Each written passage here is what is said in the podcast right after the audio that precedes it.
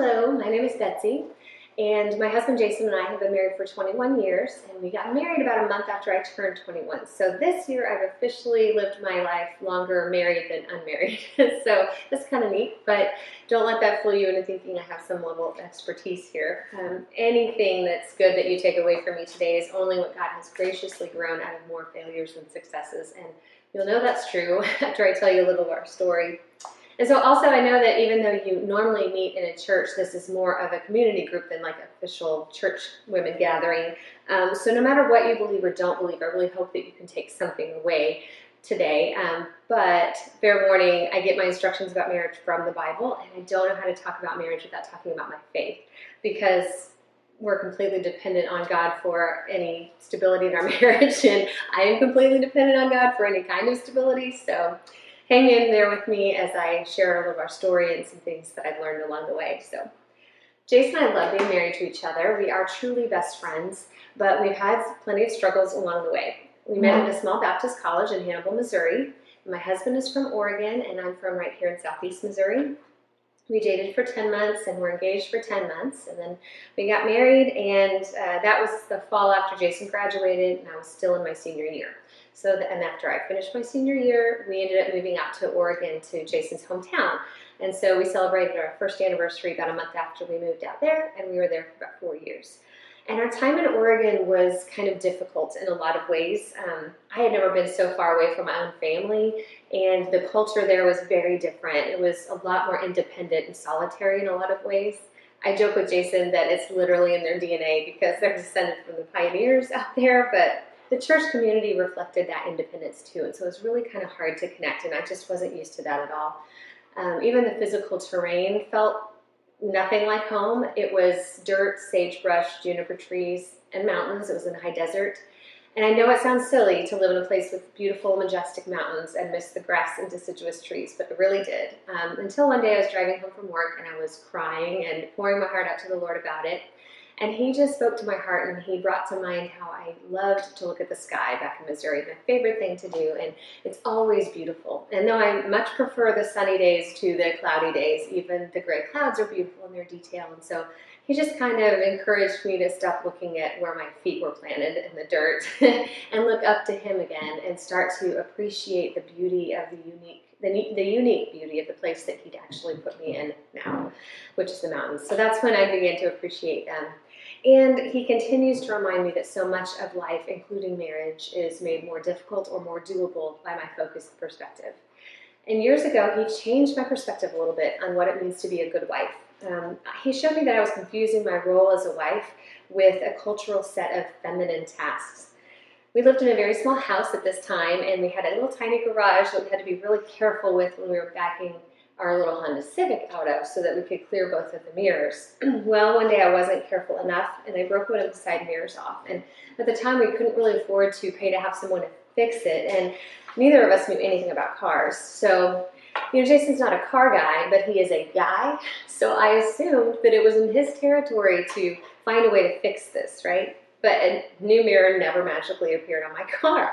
So I had determined early in our marriage that I would really try not to be a nagging wife. So somehow I found the right mirror on the internet and ordered it and found a YouTube video and I went to work. Well, Jason was so grateful that he didn't have to worry about it. And I realized that a lot of the home improvement projects that we needed or I wanted done were extremely stressful for him because his male anatomy didn't automatically include the knowledge of how to do all of these things I expected him to do.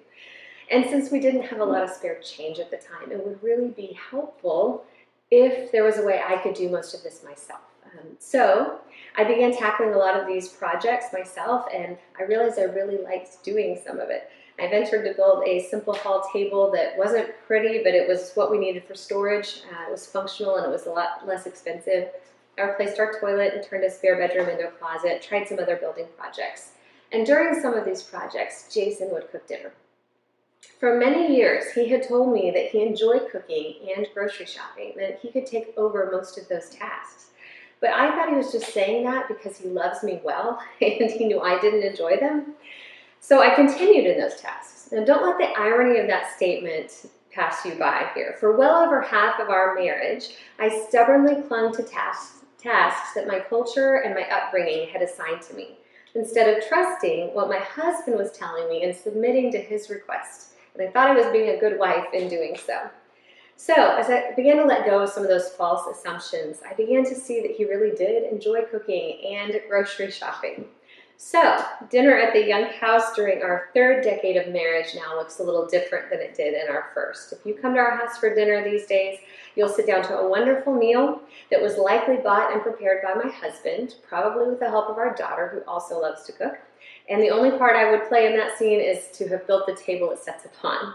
So we look different than most couples because of our tasks, but he is no less of a husband because he likes to cook. I mean, please, a man who knows his way around the kitchen, that's on the ideal husband list, right? But here's what it took me a long time to see. I was no less of a wife because I now spend more time in the shop than I do in the kitchen. I am my husband's complement, his helper. So when I got married at 21, I desired and envisioned having five kids by the time I was 30, settling down in our forever home on a farm, homeschooling our kids, and serving home cooked meals every night. And those of you who know me now are laughing. I understand this because we have one child. We have moved residences nine different times and lived in three different states. Our child is goes to public school, and the only home cooked meals we eat now are made by my husband and or daughter. So my life has been different than I expected, and I'm a different woman than I envisioned being. But by God's grace, I've had the example of so many godly women who looked completely different from each other. So some looked like just what I was envisioning, right? But other godly women I've known have worn business suits, scrubs, aprons, overalls, uniforms, tool belts, high heels, and work boots.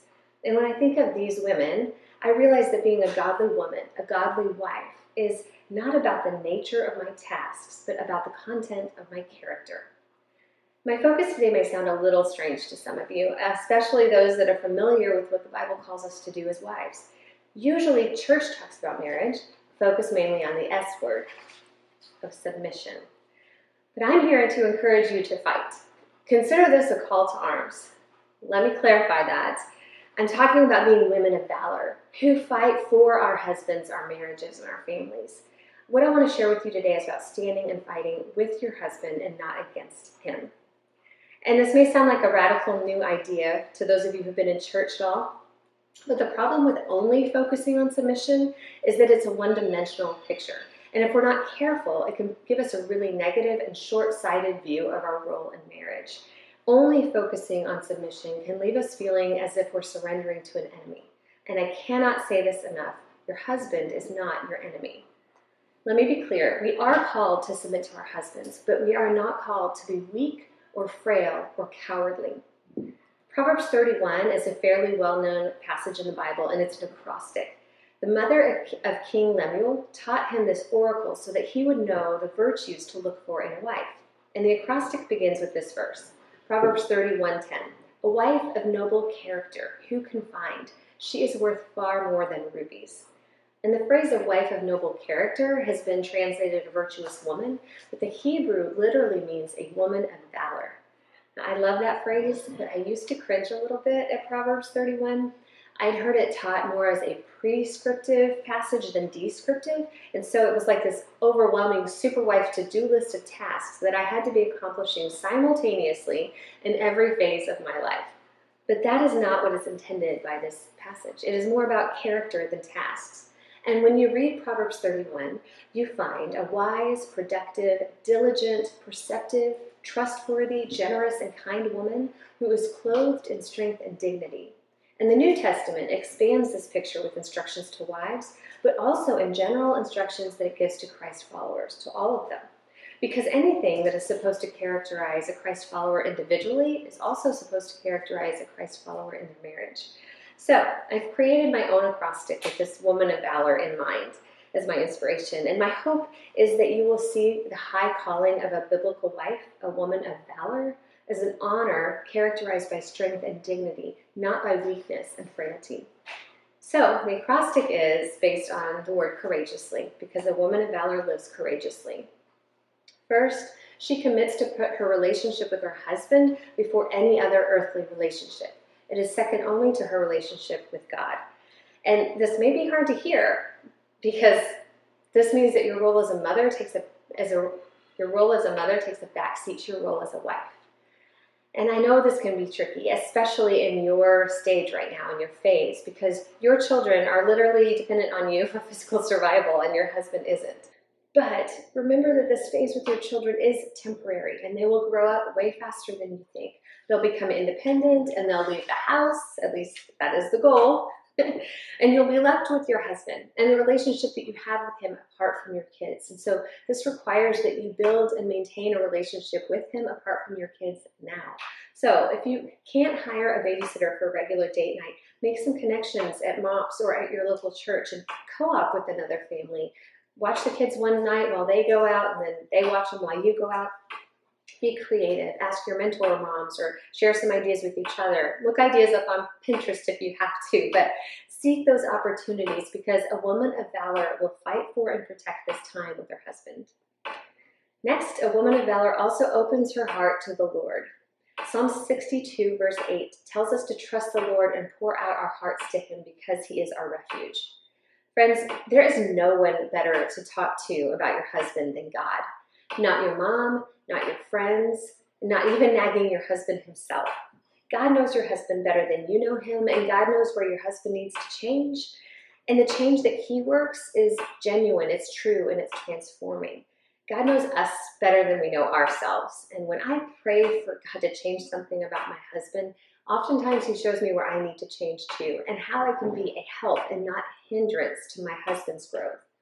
It's natural to want to avoid the exposure of our own faults and our own sins. It's easier to grumble or complain to our mom or to a friend that we know will take our side. But a woman of valor will approach the Lord with her heart and pray for her husband's heart, knowing that any changes that he makes to either one of them will only make them better and will only bring them closer together. And a woman of valor also understands. She seeks to know and understand her husband and how she will be helpful to him. How can I help you is one of the most valuable phrases that you can say to your husband. And what does he value and what does he prioritize? I stress your husband here because your husband's strengths and weaknesses are different than my husband's. And so he'll find different things helpful than my husband does. And I touched on this earlier and how Jason would rather that I handle um, household projects than cook dinner. And maybe your husband hates to drive, so you offer to be the designated driver when you're riding together um, maybe he would prefer to drive, so you defer and give him the, the driving when you're together, even though you like to, to drive as well. Maybe your husband would like to be able to count on one night a week where there are no plans. I know that's hard sometimes, especially as your kids get older. But carve out and protect a family night each week. And even if it can't always be the same night each week because schedules fluctuate, um, just do your best to reserve a night where he knows that he can plan on being home. Uh, maybe your husband has a hard time relaxing when there's too much clutter. Find a couple big bins that you can just kind of throw everything into when you don't have time to put everything in its place. But I know they sound like petty and silly things, but most of our lives, they're made out of these little everyday moments. Um, so our character and that of our marriage may be more easily seen in those big life changing moments, but they're built on those little everyday moments, those small decisions that we make every day. And we bring a lot of assumptions into our marriage based on our culture and how we were raised. Don't waste your time doing what you assume is helpful to your husband. Seek to know him and understand how he thinks, what makes home home to him, and what is really most helpful to him. Another thing I learned as I started implementing those things that Jason preferred is that I have to be willing to look bad to outsiders who have their own ideas about what it means to be a good wife. For the first several weeks of our marriage, I would get up with Jason, even though he had to leave for work a lot earlier than I had to leave for class, and I would make him breakfast and we'd eat together. Um, and after a few weeks, he asked me, Why do you get up and cook me breakfast? And I said, Well, my mom did that for my dad. It was really important that she do that. And I just assumed all husbands would want that. and he said, Well, do you have to? And I said, You don't want me to? And he explained that he really liked time by himself early in the morning and he preferred a bowl of cereal to a large breakfast. Well, I was pleasantly surprised by this because I like time by myself that early in the morning as a college senior too, curled up asleep in my bed. So I was pleasantly surprised, but my dad was not pleasantly surprised the first time that he visited us.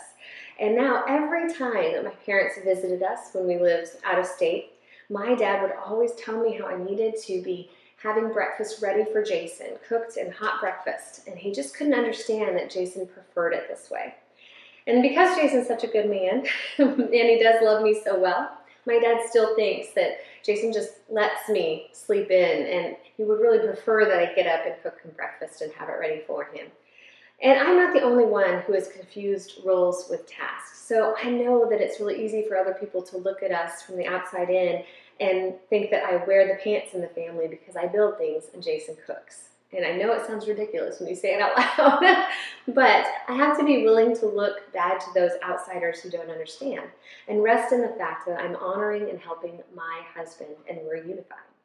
Next, the woman of valor relentlessly forgives. She does not relentlessly rehearse her husband's faults to him, to herself, or to others. She doesn't allow bitterness to take root. She avoids, she avoids using phrases like you always or you never. Those statements are rarely accurate to begin with, but they also drag the shame of the past right into the room with them and they sweep the hope right out of it. So often we want to punish, but shame and punishment only destroy relationship and they sow bitterness in the heart of the unforgiven. This is where having a harvest mentality in marriage is really important because we will reap what we sow. And the biblical woman of valor forsakes anger, malice, wrath, bitterness, and entrusts her heart to the Lord seeking His grace to enable her to forgive as He has forgiven her. And doing this is a lot easier when we do what comes next in the acrostic. A woman of valor acknowledges her own sin and weakness, her faults and her failures. Friends, you are married to a sinner. I don't have to tell you that, you know it, right? But your husband is also married to a sinner. We have to live in a constant awareness of our own weakness and our own need for forgiveness. I skipped over a major part of our story earlier. I mentioned that Oregon was a tough time. I had trouble adjusting to the lack of community there, and I jumped right into Bible study trying to develop deeper relationships and connections, but it just didn't happen. Jason was traveling all week, every other week, and I had no, no accountability, no church friends, and no encouragement. But I was expecting people to reach out to me, and I didn't recognize how weak I was or how desperately I needed to seek out women who would help me to be faithful to God and to my husband. And because I grew up in church and Jason didn't, he had a false sense of security that I was spiritually strong enough to walk faithfully with the Lord without his leadership. And he thought I was more spiritually mature and he lacked the confidence to lead. I was disappointed to see this lack of leadership early in our marriage, and I tried to encourage him and pray for him without nagging or shaming him. But honestly, I thought I was strong enough to walk faithfully without his leadership or without the support of a strong church body either. But I was wrong. A mutual friend of ours began to pursue me romantically. And I tried to talk to Jason about his flirtations, but this man was very charming and charismatic. And it seemed to Jason that he just flirted with everyone. So he wasn't real worried about it. And I was not persistent enough to make it clear to Jason that he should be concerned. Well, over time, I let my guard down and began to respond to his advances. Thankfully, before things got too much further, I happened to leave an email open on the computer and Jason saw it. And he confronted me, and I immediately broke down crying. I didn't want anyone else. I didn't love this other guy. I didn't want a divorce, but I had completely derailed and disconnected from God and his people. I didn't communicate clearly with my husband. I didn't seek accountability or flee temptation. I didn't set up boundaries to protect my heart and my marriage. And let's be clear I was guilty of adultery. It was only the grace of God that allowed Jason to see that email, and I have no doubt that he was protecting me from fully physically carrying out the unfaithfulness that was already in my heart. And I begged Jason to forgive me, and I stopped all communication with the man, and Jason did forgive me relentlessly. He has never brought up my unfaithfulness to shame or punish me and he forgave the man. He took a Bible to this man and shared the gospel with him. My husband, who hadn't studied the Bible as long as I had, or heard faithful, faithful biblical teaching all his life like I had, showed me Jesus that day, and I knew that I had to follow this man. And God has been growing Jason as a spiritual leader ever since, and we both learned a very valuable truth by my sinful failure. Never say never. You are not above temptation, and it is way easier to climb off your high horse before you get thrown off. So be aware of your own weaknesses. So I clearly learned the next part of the acrostic the hard way. The woman of valor guards her heart and her mind. We have to be diligent to maintain boundaries and hedges of protection around our hearts and minds for the sake of our marriages. There are some very practical things that we can do to create accountability. No de- device or account is private. Each spouse should have any anytime access to the others. And use technology for good. I know that apps like Life 360 can be used wrongly, but for most of us, there's really not a good reason that our husband couldn't look and see where we are at any given moment. And as much as possible, both husband and wife need to avoid situations where they're with they're alone with someone of the opposite sex. Somehow we have to stay accountable. And we'll discuss choosing our counsel wisely in a minute, but be careful whom you allow to influence your thinking. Followers of Christ, the Word of God is your standard for truth, and you have to know the truth to recognize a lie. The best way for a woman of valor to guard her heart and her mind is to abide in God's word, in his presence, and with his people. And a woman of valor also embraces realistic expectations. Now remember, you're not married to a perfect person, and neither is your husband. Sometimes we can be, be guilty of asking our husbands to give us what only God can give. Your husband may be a wonderful guy, but sooner or later, more likely sooner, you're going to find out he makes a pretty poor Savior. He doesn't love you perfectly. Only God's love is steadfast and unfailing, and expecting perfection from a flawed person inevitably leads to disappointment. So don't set your husband up for failure by expecting him to be something to you that only God can be. And a woman of valor opens her heart to her husband. Did you know that the Bible instructs him to live with you in an understanding way? And I say this not so you can start blaming your husband for how he fails at this, because he will fail at this. But I point this out so that you can see the character of our loving Heavenly Father here. The same God who commands us to, to submit to our husbands also commands them to live with us in an understanding way. I mean, you think we have it hard with submission? They have to try to figure us out. And I don't know about you, but I can hardly figure myself out most days. God's desire for marriage is not for a tyrant of a husband to rule over his subject of a wife, but for a respectful wife to trust a loving husband who is seeking to understand her. So, if you want an understanding husband, help him understand you. He cannot read your mind. Don't play games with him or make him guess what's bothering you. Don't give him the cold shoulder. Write a note or a letter if you have to, but find a way to be open and honest with your husband and speak to him in the same way that you would want him to speak to you. And this brings us to the next point. A woman of valor uses her words to build her husband up and not tear him down. She is gentle and respectful. She compliments in public and she shares concerns or constructive criticisms in private. She encourages her husband and she speaks with wisdom and kindness.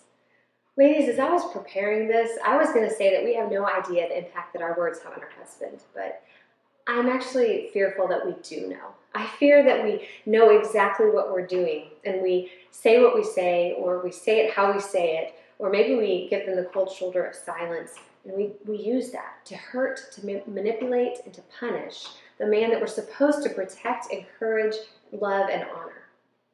And I'm not saying that we shouldn't acknowledge when we're sinned against, or that we should ignore sin or not address it if we see a pattern of sin in our husband's life. Turning a blind eye to sin is never loving. But it does mean that we wait for a proper time when we've examined our own heart and we're prepared to speak truth in love with humility. Then we can communicate gently, privately, kindly, and with a tender heart that is looking for his best in God in God's glory. And a woman of valor also seeks accountability and wise counsel, not justification and yes women. Some of us talk too much about our husband with the wrong motives of seeking to strengthen our case against him. But some of us talk too little about him with seemingly good motives. What I mean is that some of us hesitate to reach out for help when we need it in our marriages. Whether we think we shouldn't need help or whether we don't want to be perceived as talking bad about our husbands, we hesitate. But a woman of valor will fight for her marriage by seeking wise counsel. She only talks to others about problems or issues in their marriage with the blessing of her husband, with the exception of some sort of abusive situation. She chooses to confide in people who will be faithful to point out where she is blind to her own sin and who will help her to turn toward her husband and not away from him. And trust me, ladies, when your husband knows that these are the kind of women you're receiving counsel from, he will encourage you to spend time with them and to talk to them because he knows they'll call you out when you're being ridiculous. And the woman of valor is humble enough to, when necessary, seek professional counseling that is faithful to God and to his word. Next, a woman of valor loves intentionally. Love is not a feeling, it's a choice. And there are moments we don't feel affectionate towards our husbands, but we can choose to show them love. Find out what communicates love to your husband. You've probably heard of the Five Love, Five love Languages book by Gary Chapman. He writes about five love languages in which people communicate love and they feel loved. Um, they are acts of service, gift giving, physical touch, quality time, and words of affirmation. Well, Jason and I found these descriptions very helpful early in our early in our marriage. We actually had to check in a little bit over the years because they have kind of gone in different directions in different phases. So it's good to check in on those. But we found them very helpful to know how to communicate love to the other person. And a lot of times, one's love language doesn't come natural for the other person. So set, set an alarm in your phone or write a sticky note or something to remind yourself to hug a physical touch guy or to encourage a words of affirmation guy. Um, but showing love when we're not feeling affection is unnatural, so it has to be intentional for us. And it's in those moments that a woman of valor chooses to show a more faithful and a deeper love. Finally, a woman of valor yields to her husband's leadership. Here it is. We can't be one dimensional about submission, but we cannot leave it out either. And let's be honest, sometimes it's the hardest thing to do, so it takes courage and strength to do it. And this is probably where our culture bristles the most against what the Bible says about marriage and about a wife's role. The wife's call to submit to her own husband. Now, let me be clear this is not a call to follow your husband into sin or to submit to abuse. If you are in, a, in an abusive situation, you need to get safe. And if you're a member of a church, reach out to your church so that they can help you. Your brothers in Christ are called to protect you and call your husband to accountability. God loves and cares for women, and He is not calling them to submit to abuse. But thank God, that is not the experience most of us face. Most of us struggle with submission because it calls us to surrender control and to consider our husband's thoughts and desires before our own.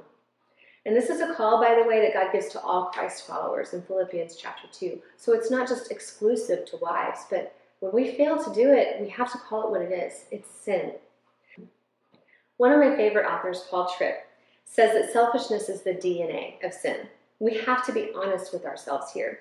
The reason most of us struggle with submission is not that we fear our husbands or we don't feel safe. It's because we are selfish sinners who would rather fight for our own interests than deny ourselves. And that's what the Bible calls followers of Christ to do, whether married or not. And that's the crux of it, isn't it?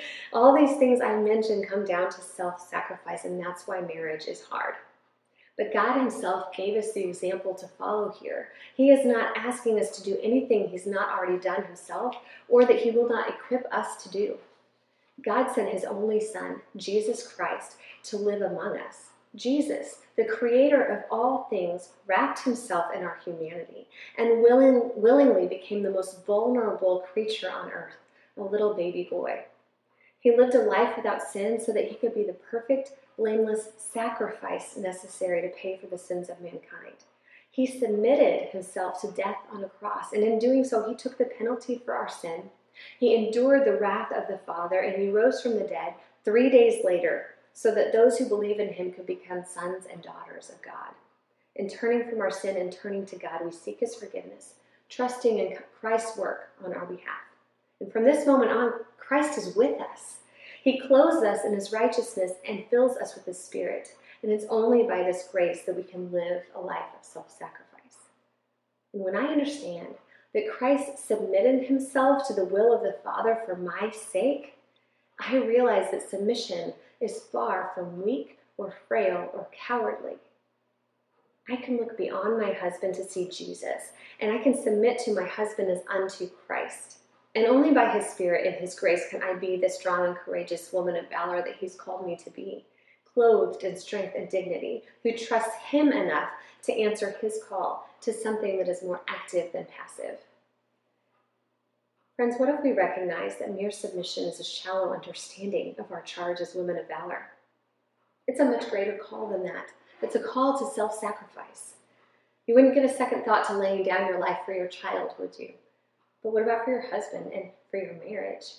We have countless opportunities each day in the little moments to lay down our life. Moments when we can choose what's easiest for us or what's best for our husband and our marriage and our family. Will we choose to be strong and courageous in the Lord, or will we surrender ground to the enemy? Will we stand alongside our husband and choose to fight with him, or will we turn on him and fight against him? Will we determine to place our shield in front of the chinks in his armor that we know better than anyone? or will we turn and aim our weapons at them? Friends, the call of a biblical wife is one of action, not passivity. She commits to prioritize her relationship with her husband. She opens her heart to God. She seeks to understand her husband. She relentlessly forgives. She acknowledges her own sin. She guards her heart and her mind. She embraces realistic expectations. She opens her heart to her husband. She uses her words to build her husband up and not tear him down. She seeks accountability and wise counsel. She loves intentionally, and she yields to the leadership of her husband as unto the Lord. This is countercultural. This takes courage and strength that only can be found in Christ. And if you have not turned from your sin to God through faith in Jesus Christ, I implore you today to receive the gift of salvation and eternal life. And if you have received this gift of salvation, the Spirit of Christ lives in you, and He calls and equips you to be a woman of valor. To close, I want to share a true account of something that took place in 2007. Just about a week before Jim and Nell Hamm were to celebrate their 50th wedding anniversary, these experienced hikers took a hike in one of the state parks. She was 65 at the time and he was 70. And along the way, Jim was attacked by a mountain lion. Jim fought back, trying to hit the mountain lion in the throat, but she pulled him down to the ground by his arm and held him there, her mouth around his head. Then he heard his wife yelling for him to fight. Nell Hamm, 65 at the time, grabbed an eight foot tree branch and began pummeling the cougar in her side while yelling to her husband, Fight, Jim, fight. And Jim fought.